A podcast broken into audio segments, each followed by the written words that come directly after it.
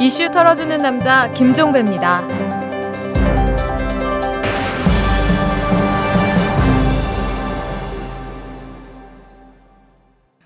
4월 12일 목요일에 보내드리는 이탈럼입니다. 4.11 총선이 막을 내렸습니다. 뭐 그 결과는 야권의 참패입니다. 뭐 어떤 이들은 박근혜의 승리라고 하는데 제가 볼 때는 야권의 자해요, 자멸이요, 자폭입니다. 한때는 야권의 승리가 기정사실처럼 받아들여졌었죠. 승리는 당연한 것이고 어느 정도의 차로 승리할 것인지 이게 마지막 숙제인 것처럼 여겨질 때도 있었습니다.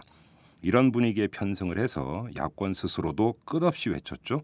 우리가 총선에서 승리하기만 하면 이런 말을 무슨 접두사처럼 읊조리면서 이걸 하겠다 저걸 하겠다 뭐 잔뜩 늘어놓은 적이 있었었는데요. 총선에서 승리하기만 하면 뭘 어떻게 하겠다라고 호언장담을 했지만 지금 당장 뭘 할지는 정하지 않았고 실천하지 않았습니다. 1학년 1학기 중간고사는 쳐다보지 않고 수능만 바라보는 어리석은 학생처럼요. 그런 점에서 이번 총선 결과는 야권의 자해요, 자멸이요, 자폭이다 이렇게 평할 수밖에 없습니다.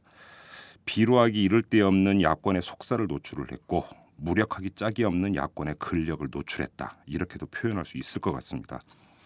뭐 다시 추슬러야 되겠죠. 뭐 더 큰 정치 일정 대선이 남아 있기 때문에 지금이라도 다시 추슬러야 합니다. 추스르는 방법은 따로 없습니다. 이 무능 요인, 내부 교란 요인을 과감하게 도려내는 것 이것 말고는 없겠죠. 당나라 군대 같은 야권을 정의 정규군처럼 가다듬는 것 바로 이 길일 텐데 야권이 지금 당장 해야 할 일은 바로 자기 혁신입니다. 자, 오늘 이 문제를 탈탈 털어보도록 하겠습니다. 우선 털기 전 뉴스부터 전해드리겠습니다.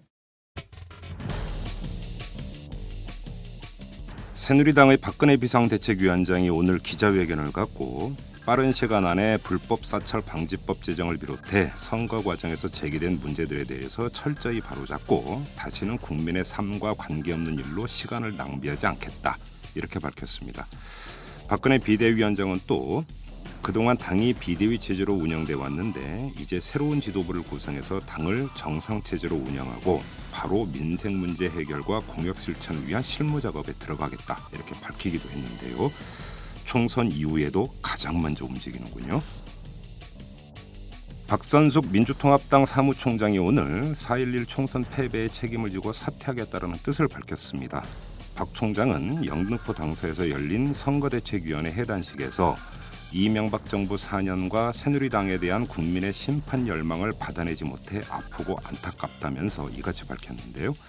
한편 박지원 최고위원은 민주당 지도부가 사퇴하지 않을 수 없다면서 다시 쇄신해야 한다. 이번에는 한 정파가 완전히 장악하는 것이 아니라 함께 참여해 국민에게 희망을 보여줘야 한다. 이렇게 말했습니다. 여기는 책임론에 덜커덕거리고 있고요. 제19대 총선 서울 강남을에 도전했던 정동영 민주통합당 후보가 강남 갑구와 강남 을구 투표함 28개의 미봉인, 미봉합 등의 문제가 발생한 점에 대해서 수사 의뢰하겠다는 입장을 밝혔습니다. 정동영 후보는 강남을 55개 투표한 가운데 18개가 훼손됐다면서 수사 의뢰에서 진실을 밝혀내겠다 이렇게 밝혔는데요. 하지만 김종훈 새누리당 후보의 2만 4,927표 차이로 패배한 점에 대해서는 승복하겠다는 뜻을 내비치기도 했습니다.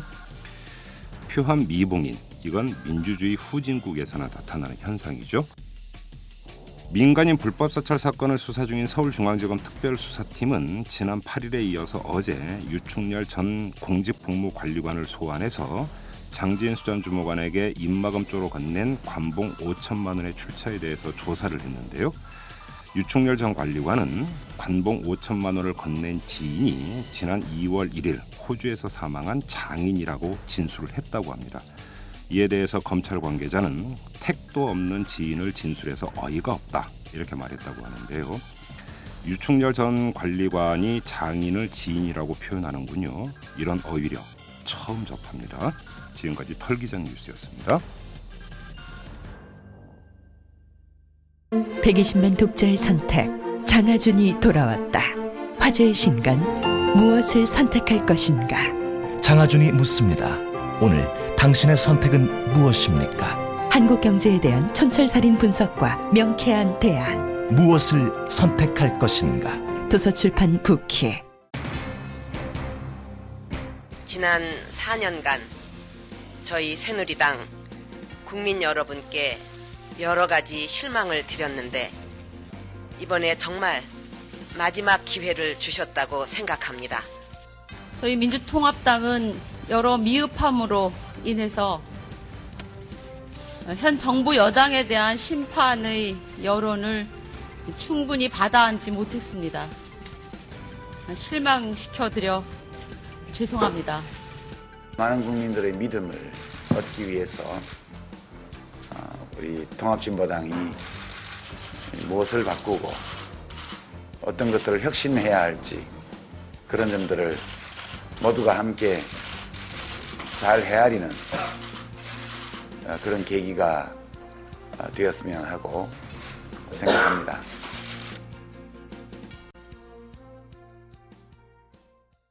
자, 앞서 말씀드린 대로 이 야권이 어떤 이유 때문에 참여를 했고 자폭을 했는지 그동안 있었던 실상을 한번 탈탈 털어보도록 하겠습니다. 지금 제 옆에는 오마이뉴스의 장윤선 기자가 나와 계십니다. 자, 안녕하세요. 예, 안녕하세요. 네. 어제 밤에 그 민주통합당 당사의 풍경이 궁금한데 어땠습니까? 어제 제가 한 오전 11시부터 당사에 나가 있었는데요. 네. 당사의 상황실에는 기자들이 굉장히 많이 있었습니다. 음, 아마도 그 이번 총선의 결과가 어 결과에서 여, 어, 여소야대 특히 음. 이제 민주통합당이 상당한 의석을 얻게 될 것이다. 뭐 일당이 될 그렇죠. 것이다. 일당이 될 것이다라는 음, 전망 속에서 그랬는지 어쨌는지는 알 수 없으나 네. 하여튼 굉장히 많은 내외신 기자들 심지어 뭐 아리랑 TV 뭐 외신 기자들도 굉장히 많이 와 오, 있었습니다. 예. 취재진들 제가 한번 합 쳐보면 한 300명이 넘는 그 자리가 없어서 다 예. 기자들이 뒷줄에 노트북을 무릎에 놓고 앉을 정도로 오, 책상이 없어서요. 문전성시였구만. 그렇죠. 그렇게 굉장히 많이 있었고 어, 점심 무렵 때까지만 하더라도 당직자들의 표정은 굉장히 뭐 긴장감도 있었고 초조함도 있었지만 그래도 우리가 음. 어, 뭐 이런 수준으로 네. 될 것이다라고 생각을 못 했던 것 같고요. 그리고 네. 출구조사가 나오던 저녁 6시, 그러니까 한명숙 대표가 여, 5시 한 30분 정도에 당사에 도착해서 뭐 이런저런 일을, 일을 보고 한 6시경에 이제 그 상황실에 와서 앉았는데요. 네. 그때 이제 출구조사, 방송 3사 출구조사가 발표되던 때까지만 하더라도, 어, 박빙승? 아니면 뭐, 어, 아주 그 깎아내린다 한들 한 뭐, 그 무승부의 승부가 되지 않겠냐. 음, 음. 그러니까, 어, 적어도 질 수는 없다. 지진 예. 않는다. 이런 예측들을 하고 있었던 것 같습니다. 그런데 저녁 8시를 넘어서 9시, 음. 밤 10시 이렇게 시간이 흐르면서 완전히 폐색이 짙은 얼굴로 네. 그리고 이제 대개의 당직자들은 자리를 떴고요. 음. 그리고 밤 10시 정도에 박선숙 사무총장이 선대본부장 명의로 공식 성명을 발표했죠. 사실상 우리는 이번 선거에서 졌다. 음. 그렇죠. 죄송하다라는 말을 무려 네 번이나 강조해서 했는데요. 예. 어, 그러고 나서는 대부분의 당직자들이 쫙 썰물처럼 빠져나갔 한명숙 대표도 안 보였고. 그렇죠. 한명수 대표는 출구조사 때만 왔었고 그 음. 뒤에는 아예 얼굴을 나타내지 않았죠. 예. 그래요. 우리 보통 총선 때 보면은 자기 당 후보들 그 사진하고 이렇게 지었고 딱 그 벽에 벽보처럼 붙여놓고 당선자들 그렇죠. 하나씩 이렇게 꽃 달아주고 이러지 않습니까? 그렇죠. 런 행사도 없었습니까? 어, 그 행사는 있었는데요. 대개는 이제 당 대표가 나와서 네. 음. 뭐 이렇게 붙여주고 뭐 음. 당직자들이 옆에서 박수 치고 뭐 그렇죠. 이런 걸 했는데요. 예. 어제는 한 여성 당직자가 예. 혼자서 쭉 붙였어요. 그리고? 예 그리고 사진 기자들이 사진을 좀 찍고 있었고 음. 나중에 보니까 이제 꽃들이 조금 이렇게 이름 옆에 있긴 했지만 네.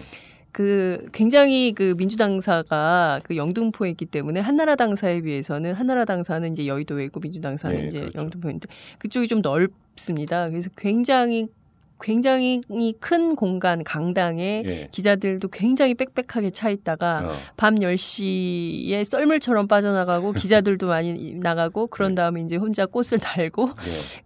그게 굉장히 이제 헝한 장면을 보는데 음. 아참 이게 이게 패배한 음, 곳에 음. 아 현장이구나 이런 걸 느꼈습니다. 어느 노래 가사처럼 정정만이 감돌았군요. 그러니까. 그렇죠. 예, 정정만이 감돌고 더 거의 말도 당직자들이 정말 아무 음. 말도 안 하고 씁쓸한 표정으로 음. 예, 그랬던 것 같아요. 오늘 오전에 이제 그 상황이 궁금한데요. 네. 지금 그 사실상 참패라고 봐야 됩니다. 이거는 누가 보더라도. 그렇죠. 그러니까 예. 당연히 이제 책임론이 불거질 수밖에 없는데 네. 어떤 이런 목소리가 지금 본격적으로 나오고 있는 국면입니까? 아니면 숨을 고르고 있는 국면입니까? 어, 제가 보기에는 이제 일부 어, 이제 그 지난번 당대표 선거를 준비했던 그 박지원 네. 전 대표를 비롯해서 어, 소위 이제 민주계라고 예. 할수 있는 분들은 한명숙 지도부의 사퇴 책임지는 것이 음, 필요하다 음, 이런 음. 주장들을 하고 있고 예. 그 민주당이 사실은 그 통합을 하면서 여러 세력이 합쳐졌지만 그렇죠. 굉장히 여러 세력이 있습니다. 그러니까 친노 또 호남, 김- 뭐 호남, 사팔육, 그렇죠. 사팔육, 시민사회, 시민사회, 예. 예.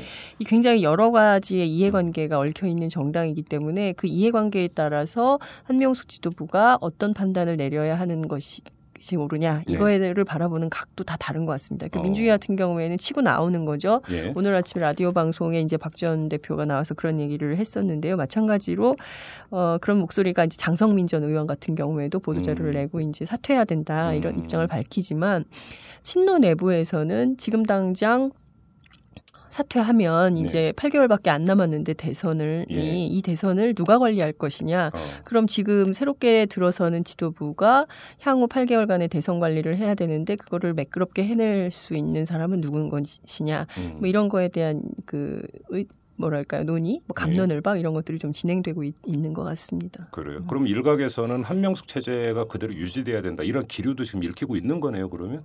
그렇죠. 근데 이제 그게 세게 나올 수는 없고요. 예. 지금 상황에서 이 상황을 관리하는 것도 더 중요한 게 아니냐 이제 이런 음. 얘기들이 있지만 음. 어, 어제부터 그런 얘기들은 좀 있었던 것 같아요. 어저께 밤부터 아, 예, 아. 한명수 지도부가 사실 제일 먼저 뜨겁게 한명수 지도부의 퇴장이 필요하다고 요구하고 나선 건 트위터 민심이었던 것 같습니다. 예. 선거 직후에 이제 예. 일반 유권자들 사이에서 이것은 명백한 패배다. 음. 이렇게 좋은 판을 예. 대통령이 민간인까지 사찰해준 이 훌륭한 판에서 민주당이 이렇게 성적을 못 냈다는 것은 음. 어, 정말 지도부의 리더십 말고는 그, 그 책임 말고는 또 어떤 책임을 물을 수 있겠냐 네. 이런 비판들이 많았는데요. 예. 이제 그런 여론들이 좀 반영되고 있는 것 같습니다. 음, 당내에도. 그럼 예. 그 얘기로 한번 좀 넘어가 보죠. 자, 우리 장윤선 기자가 보시기에는 그 민주통합당이 더 범위를 넓히면 야권이 참패를 했던 가장 주된 요인이 어디에 있다고 보십니까? 리더십 문제라고 보십니까?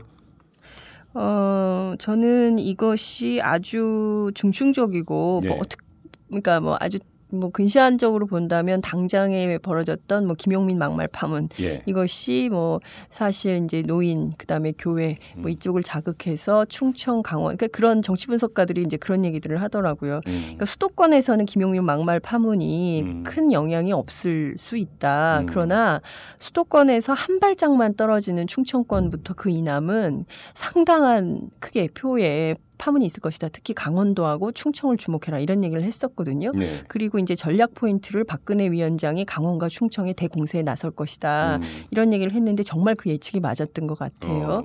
그러니까 이제 그런 그러니까 가- 근자의 이제 역사적 시계를 이제 돌려서 시계를 거꾸로 이렇게 보자면 어 김용민 막말 파문이 가장 큰 파문을 일으키는 것이고요. 네. 어 그것이 저는 원인이 있다 이렇게 음. 보고요. 그 그것은 그냥 그러니까 표면상으로 드러난 그러니까 유권자들이 심판 변수죠, 그렇죠 돌발 변수. 변수라고 볼수 있죠. 그렇지만 어 아주 내재적으로 접근을 좀 해보자면 음. 어, 저는 그, 사실, 그러니까 지난해 12월에 이 당이 이제 통합을 하면서 네. 이 당이 통합을 할 때 구민주당하고 혁신과 통합이라는 시민사회가 들어오지 않았습니까? 그리고 이제 한국노총 뭐 그렇죠. 예. 이러면서 이제 통합을 사실은 더 크게 야권 통합을 하려고 했으나 이제 그것이 안 예. 되면서 이제 고, 고세력만 이제 어, 합쳐져서 이 당이 하나로 뭉쳤는데요. 어, 당시에 가장 내세웠던 것이 정치 혁신 정당 개혁이었습니다. 예, 그랬죠. 그래서 사실상의 이 당이 뭐 시민들이 시민들의 참여로 만들어지는 시민 정당을 만들겠다. 공천권을 국민들에게 돌려드리겠다. 이러면서 상당한 혁신을 할 것처럼 음, 음, 약속을 했죠. 음. 그런데 어 그러니까 올 1월 15일 날 있었던 한명숙 대표 선출이 됐던 전당대회. 이제, 예, 전당대회 지도부 선출. 예. 이때까지만 하더라도 국민들이 어, 민주통합당에 대한 애정이나 뭐 이런 걸 지켜볼 수 있, 을 정도의 유지가 좀 됐었던 것 같아요. 그때만 해도- 80만이나 그때만 해도 잘 나갔죠. 그렇죠. 예. 괜찮았죠. 그래서 예. 80만의 시민이 참여해서 어쨌든 국민 참여 경선의 흥행 대박을 이루게 됐는데 음. 문제는 그 뒤. 음. 부터 아주 심각해졌다고 생각합니다. 음. 그러니까 이제 여기서부터는 이제 리더십의 문제를 얘기할 수 있을 것 같고요. 그리고 두 번째는 이제 공천 문제. 음. 그러니까 이제 그 공천 과정, 그러니까 그 사이에 한 가지만 더 말씀을 드리자면, 어, 이 당이 정치 혁신, 정당 개혁을 한다고 하면서 그 국민 참여 경선을 제도화하고 네. 또그 국민 참여 경선을 제도화하는 가운데 모바일 투표 네. 뭐 선거법 개정을 해서 음, 음. 모바일 투표를 하겠다. 그리고 모바일 투표만 하는 것이 아니라 그 국민 참여 경선 안에 이제 뭐그 선거 배심원단, 시민 예. 배심원단 이런 제도를 둬서 후보자에 대해서 철저한 검증을 하겠다. 음. 뭐 이런 얘기를 했는데 사실상 옛 한나라당이죠. 그러니까 새, 어, 시- 새누리당의 전신인 옛 한나라당이 선거법 개정에 동의해주지 않았어요. 그러면서 그래. 모바일 투표 안 됐죠. 예. 그러면서 이제 선거법 개정 못했으니까 그렇게 됐고 그러면서 시간이 없다 막 이러면서 음, 음, 이제 음. 소위 후보자 검증 작업 그러니까 정책을 위주로 한 후보자 검증 작업이 전혀 이루어지지 않은 겁니다. 음. 그러니까 이제 그 그러면서 이제 경선룰이 본격화돼요. 음. 그러면서 당내 경선 또 야권 연대 경선 네. 경선 과정이 치열해지면서 의외의 변수들이 막 생기는 거예요. 음. 근데 여기서 그러니까 본물 터지듯이 확 터지면서 이제 경선 과정으로 가니까 누구도 손을 쓸 수 있는 상황이 안 됐던 거예요. 그러니까 음. 어떤 엉뚱한 사람이 당내 경선을 통해서 살아나고 예. 어 의외의 사람이 또 막 떨어 낙선하고 음. 뭐 이러면서 소위 얘기해서 전략 공천을 할 수 있는 가능성은 이제 제도가 그렇게 가면서 전략 공천은 전혀 그 들어설 공간이 없고 공천이 실패가 되니까 결과적으로는 그- 그뿐만 아니라 이제 그렇게 왔죠. 그리고 나서 어 저는 결정타는 486 섭 정에 있지 않나 음. 이런 생각. 이제 그게 뭐 한명수 대표의 제가 약간 두서가 없이 막 진행이 되는 것 어, 같은데 예, 말씀하세요. 예. 그 삼명숙 대표가 이제 임종석 사무총장을 앉히지 예. 않았습니까? 굉장한 리스크를 감당하고 이제 486그 정치인을 앉혔는데 그때 그 사실상 진행됐던 지역구 단수 공천 음. 이것이 국민들에게 준 충격파는 정말 엄청났었거든요. 아, 저 당이 도대체 정당 혁신, 정치 개혁을 하겠다는 당에서 음흠. 어떻게 저렇게 자기들 몫을 먼저 챙기고 공천의 내용에서 어 전혀 혁신을 했다고 평가하기 어려운 음. 그런 대목이 막 진행되지 않았습니까? 저는 이제 그런 것들이 하나의 역사적 파노라마로 음. 쭉 이어져서 오늘날 오늘 어제와 같은 결과가 나왔지 비단 한 가지 이유 때문에 어 이번 선거가 이렇게 어, 네. 허망한 결과를 만든 건 아니다 이렇게 결국은 이제 생각합니다. 부메랑이었다는 말씀이신 것 같은데 네. 정당 개혁이라는 레토릭이 오히려 자기 족쇄가 되어버리는 그리고 음. 오히려 그것이 민주통합당에 대한 평가의 척도가 되어버리는 음. 그러니까 이런 결과를 빚었다라고 이제 그 정리를 해서 이제 말씀을 드릴 수가 있을 것 같고 네. 그럼 뭐 사실은 이제 그 총선을 코앞에 두고 코앞에 두고 지금 출범한 정당이니까 화학적 결합이니 뭐니를 할 시간적 여유가 없었고 그렇죠. 어수선한 분위기에서 그러니까 총선에 임했고 네. 그러다 보니까 사실은 리더십을 제대로 발휘- 세울 수 있는 시간적인 여유도 사실은 없었다. 음. 이런 점에서 정상 참작의 여지가 있을지는 모르겠으나 네. 근데 또 한편으로 보더라도 이건 누가 보더라도 도저히 이해할 수 없는 뭐 이래서 당직 인사라든지 그렇죠. 그다음에 어떤 그 공천 내용이라든지 음. 이러 이거 같은 경우는 어떤 뭐 시간상의 문제라든지 여건의 문제로 설명될 수 있는 문제가 아니거든요. 그러니까 네. 리더십 문제가 지적되는 가장 핵심적인 요소는 바로 이것 아니겠어요? 음, 저도 동의하는데요. 그 음, 한명숙 대표가 제일 처음에 이제 사무총장으로 임종석 총장을 예. 앉혔을 때 모 최고위원이 그 비공개 최고위원 회의에서 예. 한 대표에게 이런 말을 했다고 합니다. 어, 정말 괜찮으시겠습니까?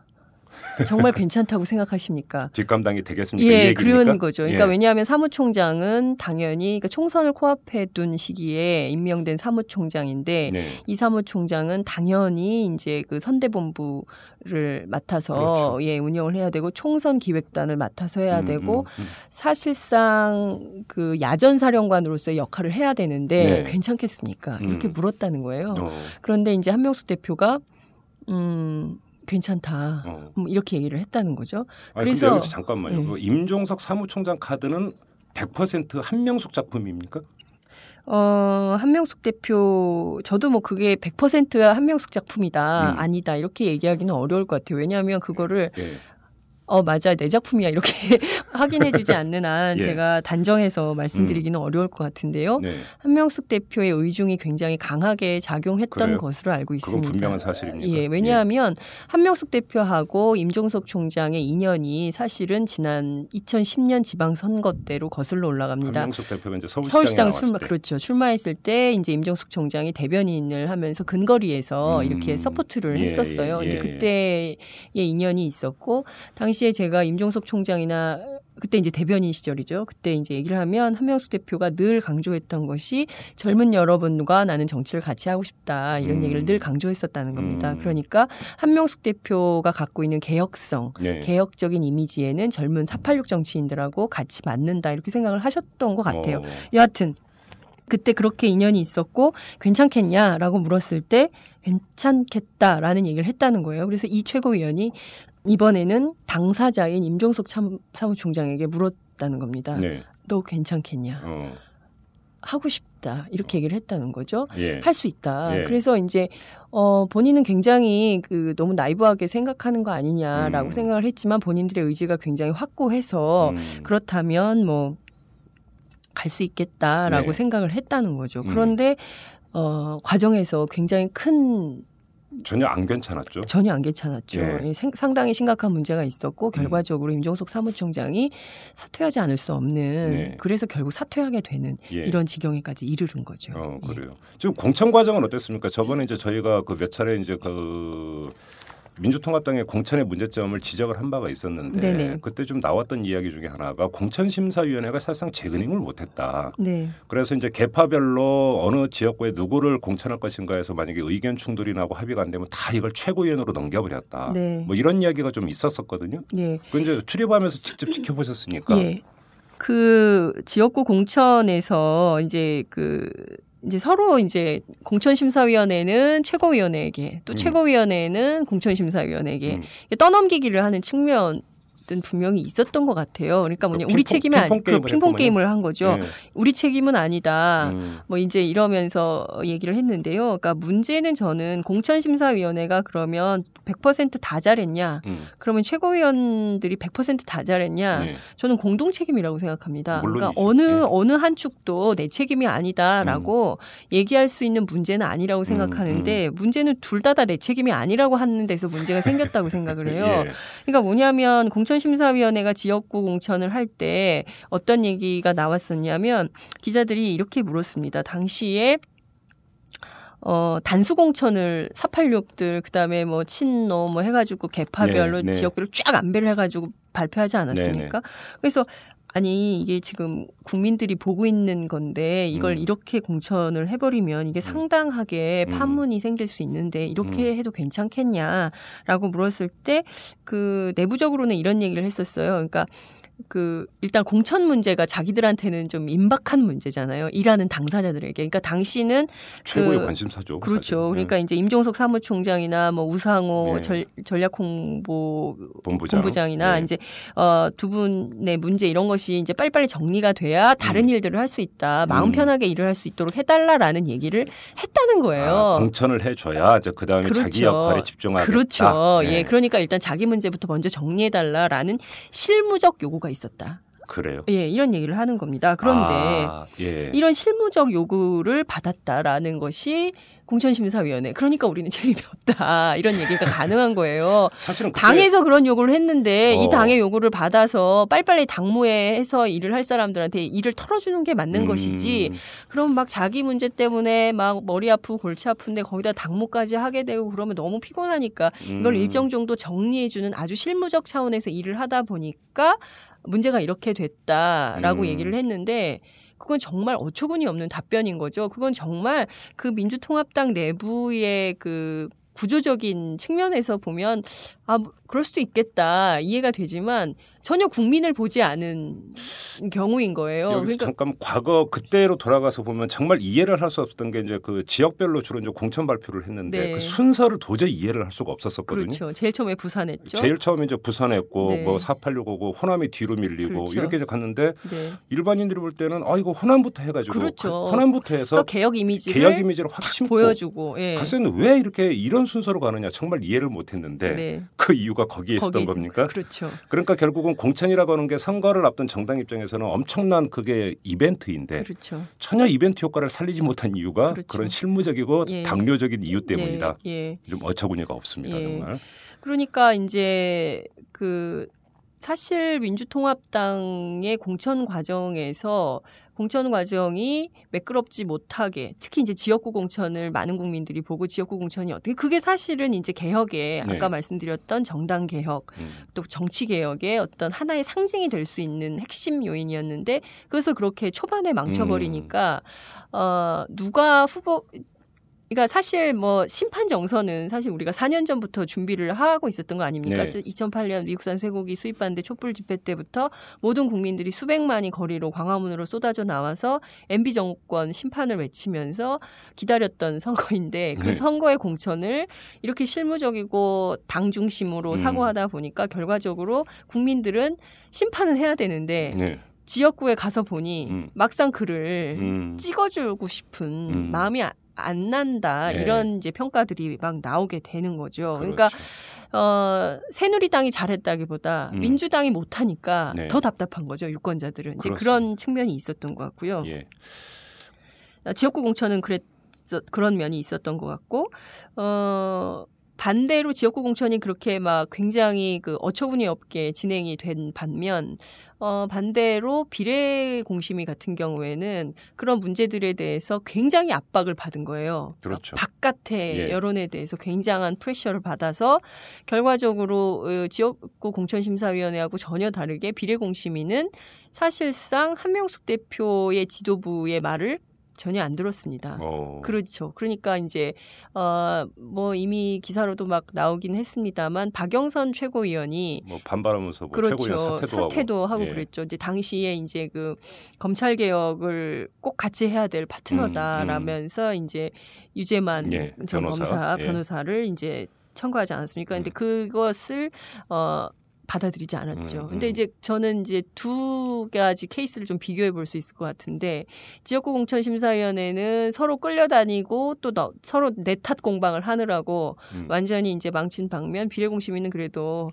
그러니까 좀 바깥의 여론의 눈치를 보면서 했기 네. 때문에 그나마 좀 어, 선방했던 측면이 있지 음, 않냐 음. 이런 평가를 해볼 수 있을 것 같습니다. 알겠습니다. 이번엔 좀 각도를 좀 돌려가지고 무엇보다 중요했던 문제는 심판론을 내세웠지만 사실은 컨텐츠가 없었다라는 게 사실은 결정적인 문제입니다. 그렇죠. 예. 그러니까 말 그대로 킬러 컨텐츠가 없었다. 여기는 그렇죠. 이제 두 측면이 있는 것 같습니다. 이명박 정권을 왜 심판해야 되는지 그것을 정말 대중적 언어로 그렇죠. 대중적 감성에 호소해 가면서 아주 단순하고도 명확하게 명징하게 음. 호소해 들어가는 컨텐츠가 없었다라고 하는 점 하나. 두 번째는 심판 이후에 그러면 우리는 심판 이후에 이렇게 그러면 나라를 이끌어 가겠습니다. 최소한 요거 하나만큼은 바꾸겠습니다라고 하는 비전 제시. 음. 여기서 킬러 컨텐츠가 없었다. 음. 이 이야기는 그 누구도 이제 여기에 대해서 이론을 제시를 하지 않는 것 같은데 그거는 뭐 그러니까 그러면 당연한 것으로 전제를 하고 제가 궁금한 것은 네. 그 정도로까지 전략 기획 능력이 없는 거냐 음. 민주통합당이 음. 이거는 누구나 생각할 수 있는 거고 사실은 선거를 준비했으면 당연히 제일 먼저 잡았어야 되는 과제인데 음. 왜 이걸 못했느냐라는 겁니다. 음. 그 이유가 어디에 있는 겁니까? 그러니까 이 당이 이제 통합된 당이어서 그럴 수도 있, 있을 것 같기도 하고, 그러니까 큰 틀에서 보면은 이제 리더십 실종이 낳은 예. 패단이다 이렇게 볼 수 있을 것 같습니다. 어, 제가 보기에는 그, 그러니까 막 다양한 전략들이 나오는데요. 네. 그 다양한 전략들을 하나로 수렴해서 어 실질적으로 그 전선을 네. 형성하면서 치고 나가는 사령관 그렇죠. 그게 없었던 그게 거죠. 중요한 거죠. 그게 네. 없었던 거죠. 그러니까 뭐냐면 어 수많은 전략들이 아래 밑에 전략 단위에서 이제 올라갈 거 아닙니까? 그렇겠죠. 근데 그것이 이제 수렴 청정되는 과정에서 다 삭제가 되는 거예요. 그러니까 최근에 제가 중, 들었던 중 간에 다 커트된 겁니까? 그렇죠. 그러니까 예컨대 이런 거죠. 어, 민간인 사찰 파문을 예. 이 이슈 털어주는 남자가 주도를 해서 예. 한달 내내 이게 그렇죠. 예, 정가를 뒤흔드는 매일 아침마다 신문 일면 뉴스로 이제 민간인 사찰이 나왔는데 그 일반 국민들이 보기에 아니 이렇게 심각한 상황에서 민주통합당은 뭘 하고 있는 거야 말만 하고 있잖아 이런 얘기를 진짜 잠잠했었습니다. 그렇죠 예. 아무런 얘기가 없고 예. 아니, 그러니까 그 심지어 이제 그 저는 그 박영선 최고위원도 전 책임이 있다고 생각하는데 음. 그 주- 위중한 시기에 그 음. 공천 문제 때문에 음. 자기가 자리를 이탈해 버려서 사실 일주일이 뻥 떠버린 측면도 있거든요. 네. 그런 것도 있고, 그러니까 네. 책임감 같은 문제가 있는 음, 거예요. 음, 정치인 음. 개인으로서. 그리고 두 번째는 이렇게 중대한 이슈가 터졌으면 선거 국면에서 어 예컨대 이제 즉각적으로 조치를 할 수 있어야 되는 거죠. 그렇죠. 예컨대 이제 오늘부터 선거운동 안 한다. 음. 선거 우리 안 한다. 음. 이거 선거 처- 선거가 문제가 아니다. 어. 이렇게 이제 심판론을 걸고 예. 청와대를 몰려가든지 예. 아니면 광화문에 다 나오든지 음. 모든 후보자들을 집결시켜서 일종의 퍼포먼스 효과라도 낼 수 있을 것 같아요. 이거는 뭐냐면 특- 아니 그렇다고 청와대를 뭐 어떻게 하자는 것이 아니라 예, 예. 한 일종의 예로. 그렇죠. 예, 예로 퍼포먼스 효과를 내고 이렇게 분노의 수위가 높 다라는 것을 이제 알릴 필요가 있는 거죠. 네. 근데 이제 그런 것조차도 당내에서는 논의가 됐었던 모양이에요. 당내에서는 아. 이런 걸 좀 해봐 해봐야 되는 거 아니냐. 밑에서는 그렇죠. 어. 전략 단위에서는 이제 그런 얘기들이 됐는데 실질적으로 한명숙 대표나 박선수 사무총장이 어좀 그게 아니다. 지금은 그게 아니라 우리는 민생 이슈로 가야 되고 어 민생 현안으로 국민들에게 호소해야 된다. 이랬다는 거예요. 그러니까 이제 아니 그러면 충돌이 되는 거죠. 그러니까 이제 MB 심판론을 내세우면서 예. MB 심판론의 목소리는 계속 키웠지만 음. 그런 일종의 이제 실행 단위에서 나오는 것들이 잘 수렴이 안 됐다라는 게 당직자들의 불만 이죠. 그러니까 아니 거기서 반문이 성립이 되는 게 심판의 이유는 그 여러 가지가 있을 수가 있습니다. 사찰로 가지고 이제 정치적 자유의 위축을 상징하는 사건이니까 음. 그거를 잡을 수도 있고 또 민생도 사실은 중요한 문제죠. 그렇죠. MB 심판을 해야 되는 어찌 보면 더 큰 이유가 거기에 있다는 것은 아마 인정을 할 수 있을 것 같은데 네. 그러면 민생이 어려워졌으니까 심판합시다가 중요한 게 아니라 네. 그러면 그러니까 예를 들어서 이제 제가 왜 이 말씀을 자꾸 드리냐면 음. 6.2 지방선거 때 무상급식이라고 하는 그 네 글자가 선거판을 완전히 휩쓸지 않았습니까? 그렇죠. 예. 바로 그런 거와 마찬가지로 음. 대안적인 민생 플랜을 그럼 제시했느냐? 네. 그런 게 없는 상태에서 우리는 민생으로 가자라고 하는 게 무슨 힘을 발휘하느냐라는 겁니다. 제가 그게 물었어요. 예. 똑같이 예. 지금 그 김종배 시사평론가께서 얘기하시는 대로 음, 제가 음. 물었습니다. 민주당에 그랬더니 아 했어 우리도 뭐를 했대요? 반값 등록금 했다는 거예요.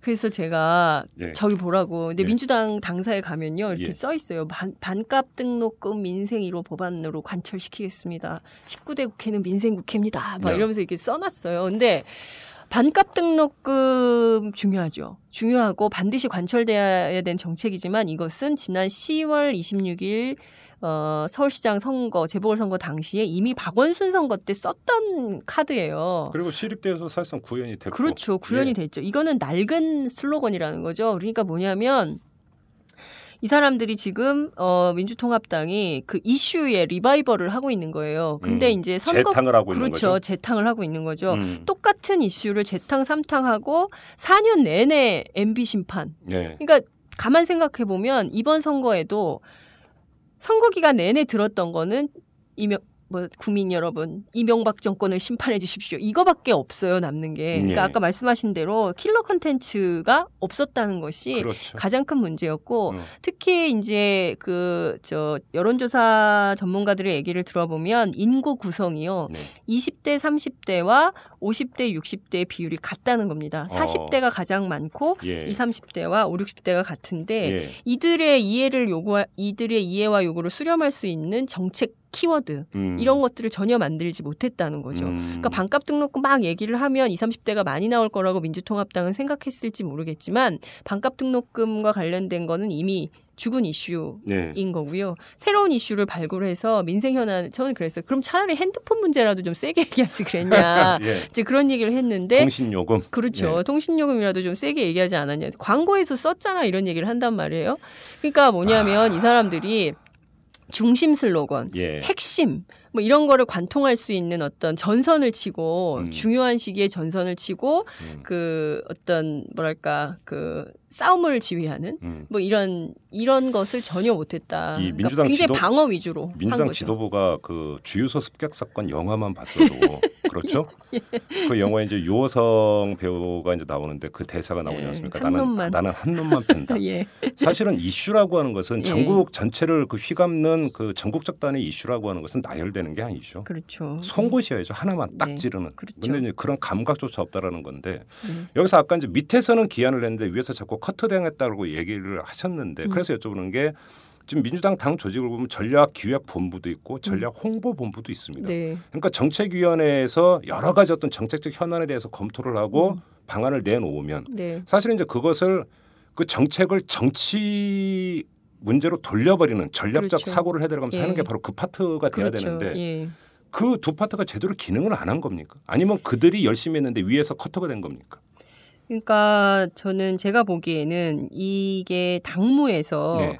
당무에서 맡고 있는 역할들이 중첩되는 게 있잖아요. 네. 그러니까 뭐냐면 아까 말씀하신 대로 전략 홍보 본부가 있고 전략 기획 본부가 있고 예. 뭐 이제 여러 가지 본부가 있는데 네. 이 본부마다 이제 각자의 의견들이 있는 거고 음. 이것이 수렴되는 그러니까 수렴 청정 되면서 이제 네. 굉장히 이제 무난한 예. 무탈한 것이 돼가지고 음, 음. 이제 되는 거죠. 그러니까 회의 구조도 되게 복잡한 것 같고 민주통합당 내부에서 의사 수렴도 하는데도 굉장히 많은 시간이 걸리는 것 같아요. 어. 그러니까 그러면서 이제 저는 이제 제일 그 답답했던 옆에서 지켜보면서 제일 답답했던 것이 이제 민간인 사찰 관련된 이슈를 대응하는 태도. 음. 그리고 이제 김용밀 막말 파문 같은 경우에도 네. 초기에 매듭을 확 짚고 가든가 어. 아니면은 끝까지 우리는 같이 간다 뭐 이렇게 해버리든가 네. 뭐 이런 태도의 불 이제 명확성, 뭐 음. 분명함, 뭐 이런 게 있어야 되는데 그런 데서 전혀 한명숙 대표의 리더십을 음. 보기는 어려웠어요. 어. 예, 그러니까 이제 한명숙 대표가 굉장히 사람이 좋으세요. 음. 그리고 따뜻하시고 또 그 어머니와 같은 음. 품성 뭐 이런 분인데 어 정말 그러니까 그 민주당에서 이제 그런 얘기를 많이 하던데요. 그러니까 이분이 평시에 만약에 대표를 맡았다면 네. 정말 당을 온화하고 평화롭게 잘 하셨을 분인데 이른바 관리형이고요. 그렇죠. 예. 관리형 지도자인데 이분이 이제 전시에 와, 오는 바람에 음. 엄청난 유탄을 맞고 있다. 이제 이런 음. 얘기를 하는데 어, 전시형의 야전 사령관 스타일은 아닌 거죠. 어, 확실히. 예, 알겠습니다. 그러니까 이제 그래서 이제 박근혜 위원장하고 자꾸 대비가 그렇죠. 되는 거고요. 예.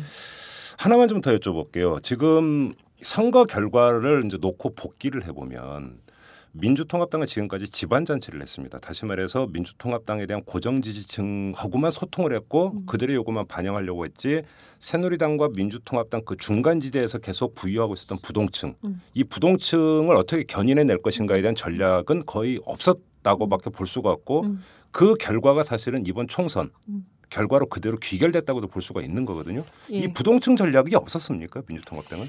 그 그러니까 여기에서 예. 민주당의 향후 노선을 대선까지 남아 있는 8개월간의 향후 노선을 어떻게 가져갈 것이냐. 음. 저는 민주당 내부에서 아마 그 고민을 하고 있을 거라고 생각합니다. 예. 근데 이 당이 지난 2010년 6.2 지방선거 때 야권 연대로 굉장히 그 뭐랄까 성과를 많이 내지 않았습니까? 그러니까 야권 연대를 하면서 파트너십을 진보 통합진보당하고 같이 가져갔습니다. 네. 통합진보당하고 야권 연대를 하면서 6.2 지방선거 때는 상당히 많은 지방자치단체 의석을 차지했고 서울에서는 뭐 사실 강남 3구하고 중랑구를 빼면 나머지 그 구청장은 다 민주당이 싹쓸이 되- 했었죠. 싹쓸이 했죠. 예. 그랬는데 문제는 그 이후에 이어졌던 야권 연대 과정에서 나타났던 피로도 그리고 특히 이번 총선에서 야권 연대의 통합진보당은 사실 굉장한 성과를 얻은 겁니다. 지역구에서 사실은 이제 수혜를 받았죠. 그렇죠. 예. 수혜를 받았고 그리고 지역구에서 일곱 석 물론 이제 아픈 점은 있습니다. 노동자 음. 밀집 지역인 창원이라든가 울산, 울산. 이런 데서 다 져버린 것은 예. 통합진보당으로서는 정말 씻을 수 없는 음. 자기 정당의 지지 기반에서 아무런 지지를 받지 못하는 음. 이거에 대해서는 정말 저는 통합진 보당이 뼈아픈 반성과 음. 통렬한 자기 이 비판이 있어야 된다고 생각을 하는데요. 네.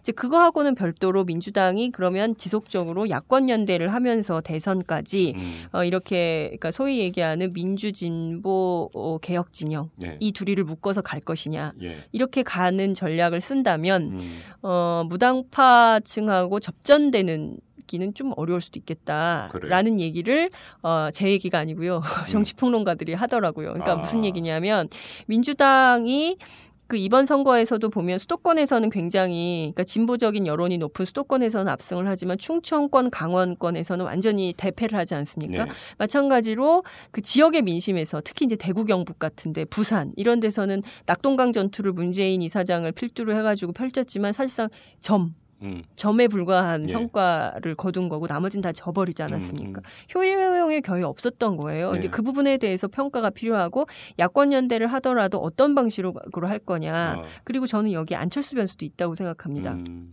아까 말씀하신 대로 안철수 원장 같은 경우에는 그 소위 이제 진영 논리를 를 음. 벗어나야 된다. 그리고 음. 탈지역주의를 주장하지 않습니까? 네. 그러면서 뭔가 미래의 가치, 새로운 도전, 새로운 음. 비전 이런 걸 음. 강조하는 데 비해서 그 여전히 민주진보 진영은 진영 논리에 빠져 있거든요. 네. 이번에 공천 문제도 다 계파별로 했죠, 음, 민주당. 음, 음. 통합진보당도 보면 정파별로 했습니다. 네. 그것이 다 드러난 공천이라는 걸 국민이 많잖아야 알게 됐거든요. 음. 그거에 대해서 전혀 새롭다고 생각하지 않아요. 음. 그런데 이 상황을 계속 끌고 대선까지 간다고 음. 했을 때 저는 무당파층이 과연 음. 민주진보의 야권 연대를 지지 응원할 것이냐. 음. 특히 이제 지난 6.2 지방선거 당시에 어 야권 연대에 지지 의사가 있다고 표명한 분들이 60%가 넘었거든요. 예. 근데 이번에는 어 동아시아 연구원에서 조사한 걸 보면 50% 안팎이에요. 어. 그러니까 야권 연대를 해도 예. 그 후보를 꼭 지지하겠다. 예. 이런 사람들이 절반 정도밖에 안 된다는 것이죠. 음. 그러니까 야권 단일화를 해도 그 후보를 찍지 않았던 음. 그런 후- 음, 유권자들이 굉장히 많았 다. 이 점을 민주당이 주목해서 봐야 그건 됩니다. 아주 심각하고도 새로운 문제 제기인데 요거는 네. 상당히 좀 토론이 필요한 그런 문제인 것 같으니까 그 정도로 확인을 하고 넘어가고요. 지금 이제 야권 이야기가 나오니까 통합진보당 이야기 그러니까 질문 하나만 더 드리고 마무리를 하도록 하겠습니다. 네. 지금 말씀하신 대로 통합진보당은 사상 최대의 의석수를 확보를 했습니다. 13석. 네. 17대 이제 그 구 민노당 시절에 10석을 확보한 것보다 그렇죠. 이제 성과가 더 났어요. 예, 예. 근데 총량을 놓고 보면 성과가 있지만 네, 사실은 그 질을 들여다보면 그렇게 좋지가 않습니다. 그렇죠. 그러니까 지역구에서 7석, 이제 17대 때는 2석밖에 안 됐지만 한건 이제 그것은 말 그대로 야권 연대 이제 어떤 수혜 이 음. 결과라고 음. 보는 건 맞을 것 같고 음. 문제는 음.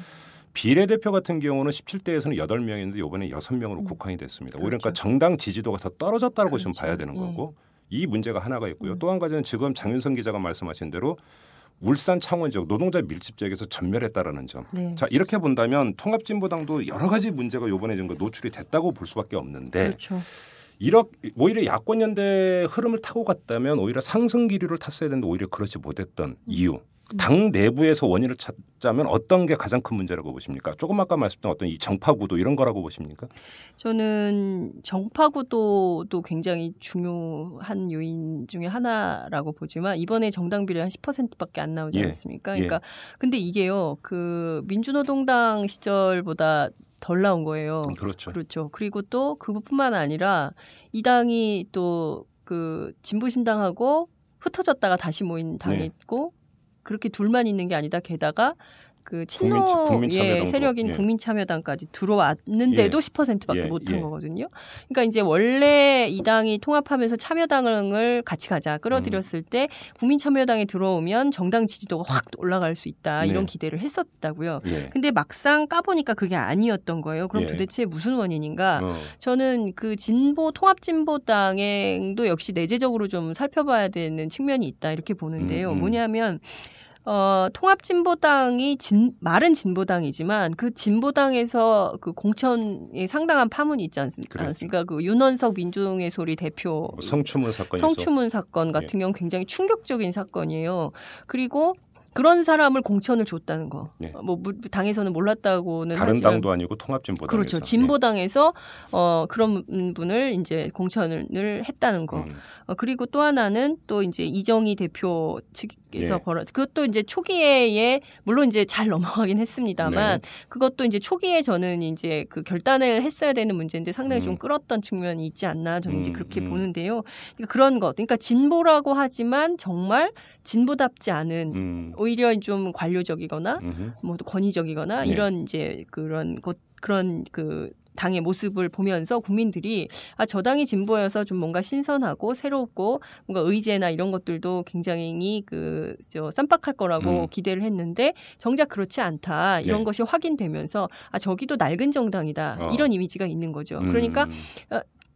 변별력에서 큰 음. 차이를 주지 못했다. 그러니까 어. 새누리당, 그러니까 오히려 그런 점에서는 새누리당이 큰 점수를 딴 거예요. 어. 그러니까 굉장히 그 민, 저 이명박 정부가 엉망, 막 굉장히 막 그 사고도 많이 치고 음. 엉망진창으로 국정을 운영하면서 점수를 굉장히 많이 잃었지만 박근혜 비대위원장이 나서면서 뭐 당명도 바꾸고 다 바꾸지 않았습니까? 그렇죠. 그러면서 사실상 그 쇄신 어디까지 쇄신할 수 있는지를 보여준 거라고요. 그리고 문제가 생겼을 때 음. 바로 바로 잘랐거든요. 이른바 세탁 작업을 한 거죠. 그렇죠. 예. 세탁을 세게 했습니다. 세탁소를 하셔도 될 것 같아요. 근데 그런데 그에 비해서 통합진보당이나 민주통합당 같은 경우에는 그렇게 혁신적인 모습을 전혀 보여주지 못했다는 겁니다. 그렇죠. 혁신적인 정말 혁신적인 모습을 보여주고 혁신 자, 본인들도 혁신하겠다고 했고 음. 혁신을 하겠다고 했고 뭐 혁신적인 모습을 보여줘도 시원치 않을 때에서는 구악 정치, 음. 구태, 뭐 심지어 성희롱 뭐 이런 것까지 다 나오. 그러니까 나올 수 있는 모든 건 다 나오. 여론 조작에 성희롱에 막 이런 게 다 나오고. 네. 그 정말 아이 뻔한 정당이라고 생각했는데 이 당은 정말 쇄신을 많이 한다는 거죠. 음. 그럼 국민들은 그걸 평가하는 거죠. 네. 그런 그렇죠. 측면에서 통합진보당이 저는 굉장히 큰 음. 문제가 있었다. 결국은 오히려. 통합진보당의 그 신선함이 야권 연대를 통해서 그 민주통합당에게도 일정하게 영향을 미치면서 같이 상승해 들어가는 그렇죠. 선순환 구조를 형성했어야 되는데 오히려 정반대로 나타났다. 그렇죠. 뭐 예. 이런 이야기가 되는 것 같고요. 네. 아무튼 이제 말씀을 쭉 들었는데 한마디로 정리하면 첩첩산중입니다. 그런데 문제는 지금 하산할 때가 아니라는 겁니다. 예. 대선이 기다리고 있습니다. 음. 어떻게든지 간에 야권 입장에서는 전열을 정비해서 이제 다시 도약을 준비를 해야 되는데 자 야권 입장에서 다른 건 다 관두고 이것 하나만은 반드시 이번에 끝장을 보더라도 바로 잡아야 된다. 음. 내지 준비해야 된다. 그런 게 있다면 뭐라고 보십니까? 아, 한 가지로 정리하기가 음. 굉장히 많이 있는 것 같긴 한데 예. 저는 무엇보다 그 그러니까 정책을 정치화하는 과정이 그렇죠. 예. 필요하다. 그렇죠. 그 정책을 그러니까 그 제가 늘 답답한 것이 막 그 얘기를 하면 어 뭐 이미 준비하고 있는 게 너무 많고 막 백- 몇 배까지 된다는 거예요. 근데 사람들은 그 물론 이제 한정식 집을 찾아서 막 그 수십 가지 반찬을 넣고 먹고 싶을 때도 있지만 예. 원하는 반찬 딱 한 가지 가지고 김치찌개 하나로 맛있게 밥을 그렇죠. 먹기를 원할 때가 있거든요. 근데 비유를 하자면 그 책 한 권을 보는 것보다 광고 카피 한 줄이 더 그렇죠. 임팩트가 있는 그렇죠. 경우가 있죠. 바로 예. 그걸 말씀하시는 그렇죠. 거잖아요. 예. 아까 말씀하신 대로 킬러 컨텐츠 그렇죠. 그리고 그 정책을 음. 정치화하는 과정 그렇죠. 거기에서 굉장히 세련되게 음. 했으면 좋겠다. 음. 그러니까 진보가 정말 정말 제대로 된 진보를 하려면 진보가 진보다워야 진보인 것이지 예. 진보가 구태면 그거는 진보가 아니라고 그렇죠. 생각합니다. 따라서 민주통합당이나 통합진보당이나 다가오는 대선에서 정말 더 이상 우리 유권자들을 실망시키지 않으려면 음. 정책을 정치화 예. 아주 날카롭게 벼려서 준비하셨으면 좋겠다 이런 생각이 좀 듭니다. 예. 그거는 전적으로 능력의 문제입니다. 그렇죠? 예. 좀 그 민주통합당, 통합진보당까지 아울러서 좀 경청을 해주시기를 바랍니다. 자, 이 정도로 하겠습니다. 장윤성 기자 고생하셨습니다. 네, 감사합니다. 오마이뉴스 대표 오연호입니다. 이슈 털어주는 남자 이털남 마음에 드시나요? 응원하는 방법이 여기 있습니다. 이털남을 만들고 있는 오마이뉴스의 10만인 클럽 회원이 되어 주십시오. 한 달에 만 원으로 참 언론을 키워가는 기쁨을 누리실 겁니다. 오마이뉴스 메인면 왼쪽 상단에 있는 10만인 클럽 버튼을 누르시고 직접 회원으로 가입하시거나 733-5505로 전화 주시면 담당 직원이 안내해 드립니다. 여러분께서 이털남과 오마이뉴스의 배우가 되어 주십시오.